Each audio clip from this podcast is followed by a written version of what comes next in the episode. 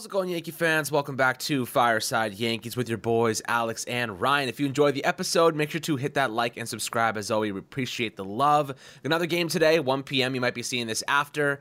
Um, obviously, Juan Soto in the lineup again, playing right field today. Couple of primary starters in today's game, so we're excited to kind of check out what the Yankees can put together. Obviously, lots of scoring production over the last two days uh, 22 runs and then 12 runs yesterday. Of course, we're going to ignore the 0 to 4 loss to the Philadelphia Phillies because honestly, we didn't have most of our starters in that game, so we're going to just forget about that one. But other than that, we had some really big standout performances. We're going to talk about three prospects we could see, like if injuries or inconsistencies arise, opportunities that could present themselves for a couple of these youngsters who could be ready to make an impact at the MLB level this upcoming season. But before we dive into those three specific players, Ryan, how you do today, my friend? I'm doing great. And as you mentioned, you know, the Yankees have a really strong farm system that they're going to be able to pluck out some talent from in the situation of injury. Now, obviously, you know, the ideal situation is that everybody's healthy and the five guys you have in your rotation stick throughout the entire year. And, you know, your starting nine remains your starting nine and all that stuff, your bullpen, your bench, everything kind of remains intact. But, Alex, we don't live in a perfect world and we don't live in a world where guys uh, never get hurt. In fact, guys get hurt all the time. And, you know, the Yankees are going to have to be prepared for that. You know, just as much as it's important to have a great starting lineup and a great rotation, it's just as important to have quality reserves to step up in case of injury. And, you know, when, when we look at this, this uh, roster, kind of the first thing that stands out to you as injury risk is the pitching staff. The pitching staff is obviously that's the number one thing. That's what everybody's going to talk about. And I think that first guy up, at least when we're looking at just prospects, I know Weaver is the sixth starter, but we're looking at their farm system. The first guy I would foresee coming up is Will Warren. Now, Will Warren has an excellent five pitch mix, and he's been able to kind of you know utilize all five of those different pitches differently.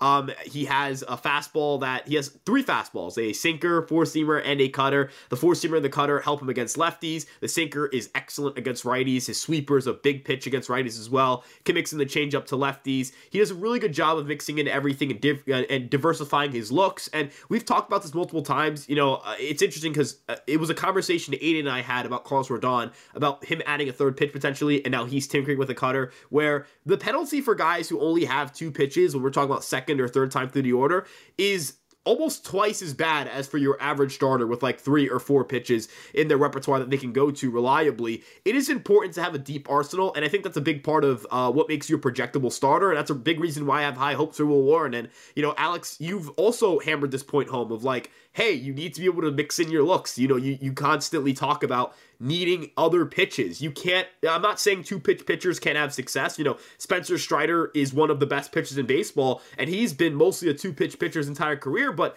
even he's working on a third pitch. He just added a curveball. We'll see to what extent he uses that pitch, but, you know, great pitchers tend to have more than two pitches. Another example, like Gerrit Cole may be a fastball slider guy on paper, but the curveball, the cutter, they're all kind of mixed in there. The cutter has kind of taken uh, shape as his third pitch in recent weeks, uh, a recent year, excuse me. Um, but even if you're not talking about a pitcher who has a, a defined third pitch, just the ability to have three other pitches on top of the sinker and sweeper, which are like 60 to 70 grade pitches to go to, is really going to help his arsenal. And, you know, I'm really excited to see how the ground balls, the strikeouts, all that stuff plays. There are some really good sinker ballers on this team. You think Clay Holmes, you think Jonathan Loáisiga, but the guy I think about is Marcus Stroman. He might be, you know, one of the best sinker ball starters, you know, in the last decade for Major League Baseball because he's relied on that pitch. He's not a big guy, so he does have to be a little bit crafty a lot stuff. So I do wonder whether there's any wisdom that he can impart on a guy like Warren. But ultimately, you know, I think Will Warren could certainly play a big role in this team if somebody were to go down and somebody were to get hurt. Absolutely. I mean, look, we're already estimating the fact that the Yankees haven't brought in a Blake Snell or haven't gotten a Dylan Cease, haven't added that next premium level arm that Will Warren is going to be cornered into having to play at some point. Um, you know, he can be a spot starter. He can be your JP Sears for this year, for example. Kind of a guy that comes in, helps with some spot starts, helps out of the bullpen occasionally. You could even look to him as like a Jhony Brito. Like he is the he is the replacement for Jhony Brito, Randy Vasquez. Brito last year helped in long inning relief, also had a couple starts. Um, I think that's probably how we see the Yankees use Will Warren. Eventually, someone's going to get hurt. Eventually, someone's going to miss time. I mean, Marcus Stroman hasn't pitched over 140 innings in three years. Carlos Rodon's coming off a year where you didn't pitch over 166 or rather 66 innings. Um, not 166 but 66 innings. Um, so obviously nestor Cortes in a similar boat. Um, i think that will warren is going to have to step up. He's going to have to play and he's going to get his feet wet in the MLB. And that's honestly what we want because Will Warren has the capacity to be a mid rotation arm, in my opinion. Um, I don't think he's got Gerrit Cole stuff, but I think he could be a good mid rotation arm for the Yankees long term, if not help in a variety of different diversified roles. Now, Chase Hampton's the guy I'm looking at, and people say, well, this kid, this kid could be a, a top flight starter. This could be a top line starter. And I'm not saying that Will Warren can't be that. I would be more than happy to see him blow past any expectations, and I think he's got that level of stuff. I think right now many people, many probably would categorize him as a mid-rotation guy, but maybe the upside is certainly there for him to continue growing into his role at 22 years old, 24 or 22. I think he's 24 now, so you know he's trying to get into that age where you want to see him start taking those big developmental steps. But you know, the next guy I want to talk about here is Spencer Jones. Um, Spencer Jones, you know, I don't expect to see him. Jon Morosi thinks there's a real chance we could see him at the halfway point in the season.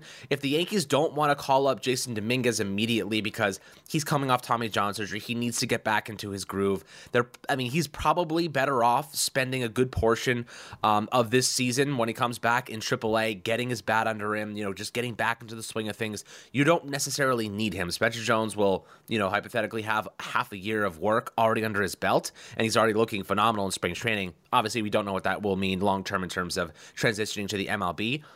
Jones has generational power. His hit tool's phenomenal. You're seeing he hasn't, and this is the craziest stat to me, Ryan. Spencer Jones, over what, like seven at bats or something like that, has not whiffed on a pitch yet. He has not missed a pitch in the zone. Do you know how freaking crazy that is? I mean, like we talk about spring training stats, it's whatever, you know, water under the bridge. It's take it with a grain of salt. But there's something legitimately different about a player who just showed up and has faced, you know, 50 pitches, whatever, 40, 50 pitches, and hasn't swung and missed at a pitch yet. That is the type of upside that you want to continue investing in. Again, we don't know what he's going to be at the MLB level in the future. But if he goes to double A or even goes right to triple A and mashes, there could be an argument here that, well, you know, he has legitimate upside as a, as a really good center fielder you know, could could is there a world, Ryan, where you see him battling for a reserve outfield spot, maybe even battling with Trent Grisham? Let's say Grisham struggles last year, hit 198, was not a good offensive player. Um, but he's a two-time Gold Glove winning center fielder, so you obviously have the defensive value there. But if you if they think, well, you know, Spencer Jones is a good defender, but could also be a tremendous offensive piece, is there a world, is there a realm where you see them calling up Jones at some point in the season if injuries occur, or even if Trent Grisham is struggling, and saying, Let's give let's give uh, Spencer Jones a shot here to steal a job. Yeah, so I'm gonna pump the brakes on Spencer Jones debuting in 2024 because of the fact you mentioned Dominguez. Like Dominguez might not even play, you know, a significant amount of games on this team because of their outfield depth. The Yankees aren't gonna rush Spencer Jones. They don't have a reason to rush Spencer Jones. Um, you know, if they had like a outfield situation like last year's where it's like, I mean, it was so bad last year that Jasson Dominguez had a really good spring, and it was like, I mean, does Jasson Dominguez end up on the team at some point in the first half, right? Like, I don't mean this to say that the Yankees are stacked in a way that it's impossible for them to need outfield help, but I'm saying this to say they're much better prepared with their outfield, and I think it was intentional so that they don't have to do something like, oh my gosh, we got to call somebody up. Like we we're out of outfielders. You know, I, I don't like the idea of you know downplaying what prospects can be, but at the same time, I think we need to all be realistic. A 2024 debut for Spencer Jones means one of two things, and I want people to keep in mind why Jasson Dominguez debuted last year. It wasn't just because he was really good. It was also because the Yankees were really bad. So, you know, Spencer Jones debuting might not be the good omen we think it is, right? That might mean, you know, Verdugo got hurt. Judge got hurt. Grisham got hurt. The team struggles. The team is is out of it, and they just kind of want to see what they have going forward. You know, that's that's another reason why guys could get called up. I don't think we see Austin Wells last year if Trevino stays healthy. I don't know if we see Pereira last year. Like this was something Joe Migliaccio, the uh, hitting coordinator for the Yankees, uh, was talking about in uh, in an interview talking about Everson Pereira, where he goes, you know, I'm not sure how many of these guys would have came up in a normal circumstance where the Yankees were competing, and I don't know. I just I don't want I don't I think it's a bad it might be a bad omen if Spencer Jones comes up. So I don't want people to think that Spencer Jones coming up is this like the final piece in a World Series run. Now, granted, if he puts up an unbelievable stat line in Double A, an unbelievable stat line in Triple A, and just like 99th percentile outcome, guys balling out, you can't deny it. Uh, the Yankees need an outfielder. Joe, jo- uh, not Jones. Uh, uh, Stanton is hurt or isn't playing well. Verdugo is hurt or isn't playing well. Grisham is hurt or isn't playing well. And you're like, man, we can't ignore this guy. This guy's balling out then you call him up, right? But that's 99th percentile outcome. That's like if everything goes right, if everything clicks, if he's just unbelievable. And, you know, I think part of that thought process is just coming from spring training. And I feel like we kind of have to keep the same evaluation we had on him before spring training as we do now, which is start in double A, have a good year, and then earn a starting job in the outfield in 2025. Could certainly see that happening, but yeah, I want to pump the brakes on Spencer Jones making a 2024 debut. Yeah, no, I think, look, let me rephrase what I was trying to ask before in the sense that Spencer Jones being called up is a worst case scenario because that means you need him.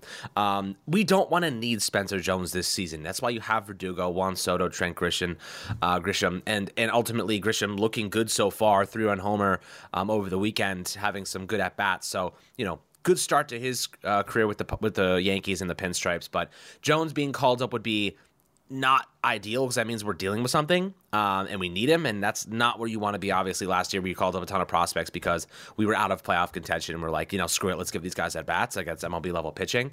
Um, I'm curious to see how Everson Pereira even cracks this roster anymore. At this point, I'm like, I, I think they should have traded him when they when he had value last year, but you know, I digress. We'll see how they operate moving forward. He, it looks like he might be like a toss-in piece, or maybe something you could try to move for a, a Shane Bieber or something um, at the trade deadline in a couple months. But you know, a third and, and, and, last kind of name here that we can throw out into the mix is Jorbit Vivas, second baseman. We acquired him in the trade this offseason. You know, Ryan, you're a big Jorbit Vivas guy. Uh, if the Yankees do have some issues in the infield, Oswald Peraza has been horrendous over the last couple days. Again, not putting much stock in spring training and performances, um, but he has traditionally been a really bad spring training player. Last year, lost the, the shortstop job to Volpe. So, like, while we can say these spring training performances don't have much weight, don't hold much wa- value, the truth is, is they do sometimes. And the truth is that you could lose your job in spring training, just like Peraza did last year. We went into this offseason thinking Peraza was the primary utility man. I don't think so anymore. I think that Oswaldo Cabrera could be that primary guy, whether it's outfield or infield. Um, you could look at a Jorbit Vivas uh, and, and say to yourself, well, this guy's got some legit tools. This guy's got some legit, a legit glove. Um, maybe he could be something. Maybe he could be our, our utility man in the infield. You know, we'll see how that goes. Third base, as you said before the podcast started, is very much a question mark. Do you really want DJ LeMahieu at third base long term? What if he gets hurt? What do you do? Um, so, you know, what are your thoughts on Vivas, what his upside is, and do you think we could see him this upcoming season, and how do you think that kind of would unfold? Yeah, so Jorbit Vivas is somebody I'm very excited by. I think the upside there is pretty enormous and pretty under discussed. I mean, if you look at his swing, you kind of go, this guy shouldn't struggle to hit for power. I know that his frame isn't great in terms of conducive for hitting for power. He is a smaller guy, uh, but it's impressive he has that swing and strikes out like 11% of the time. Like it is a very steep bat angle. Um, and I, I, am personally a guy who's like, you know, when it comes to bat angle, you need it to fit your play style. You need it to fit what you are as a hitter. Um, I, I think Vivas can rock with the steep bat, uh, bat angle because he's been able to make a ton of contact with it. Uh, you know, I, I can tell you that the strides he's made in spring training, uh, you know, so far things look good. I can tell you that, you know, there are things the Yankees are very good at developing, and that's game power. And if Vivas is able to tap into that, uh, we could see an impact player. We could see a guy who legitimately like the the thing that I've consistently heard from people I talk to that follow the Yankees farm system closely is that if the Yankees move on from Gleyber Torres, it will not be because Oswald Peraza. It will be because of Jorbit Vivas. And, you know, as you mentioned with Peraza, um, are we going to sit here and start writing his eulogy as a player because he made two errors in spring training? No, but what we are saying is that that eulogy might have already been written. That might have already happened for him. His that time for him might have already passed by.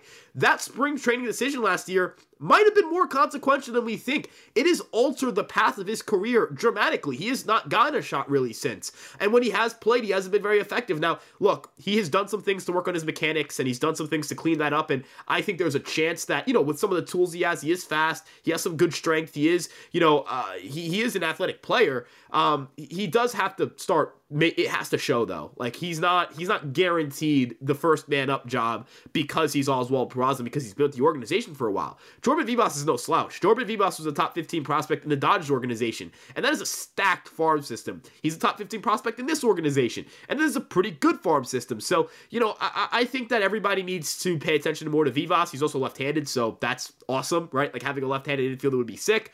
Um, And you can kind of imagine, you know, his defense at second base is pretty good. Like, I, I know that there are some people who are lower on it, but the defensive production has been pretty good, uh, at least for data that has tracked minor league defense, which we should always take with a grain of salt. But it's not like they kind of like him. They overwhelmingly think he's an excellent defender at second base and he can hold his own at third. I think he profiles for second base. You know, I hope that he was. I, I hope he's able to kind of handle third base because we could really use his reps there. Uh, but he profiles more as a second baseman. This trade with, with the Dodgers was talked about mostly for Victor Gonzalez, and understandably so. Like Victor Gonzalez is the guy we're going to see this year, and that was the moment where you're like, oh, I don't know if Wandy Peralta is coming back. So you know, he was a pretty important piece, and, and Trey Sweeney obviously traded away in that deal, a former first round pick for the Yankees, but Vivas might be the most important player involved in that deal because he has an opportunity to again, like not just get third base reps because third base is a question mark, but Alex, this is a chance for him to become the Yankee second baseman of the future, and that is a mantle that we've kind of looked at Roderick Arias or you know George Lombard Jr. hit a home run yesterday. That was extremely exciting. Yankees first round pick from last year.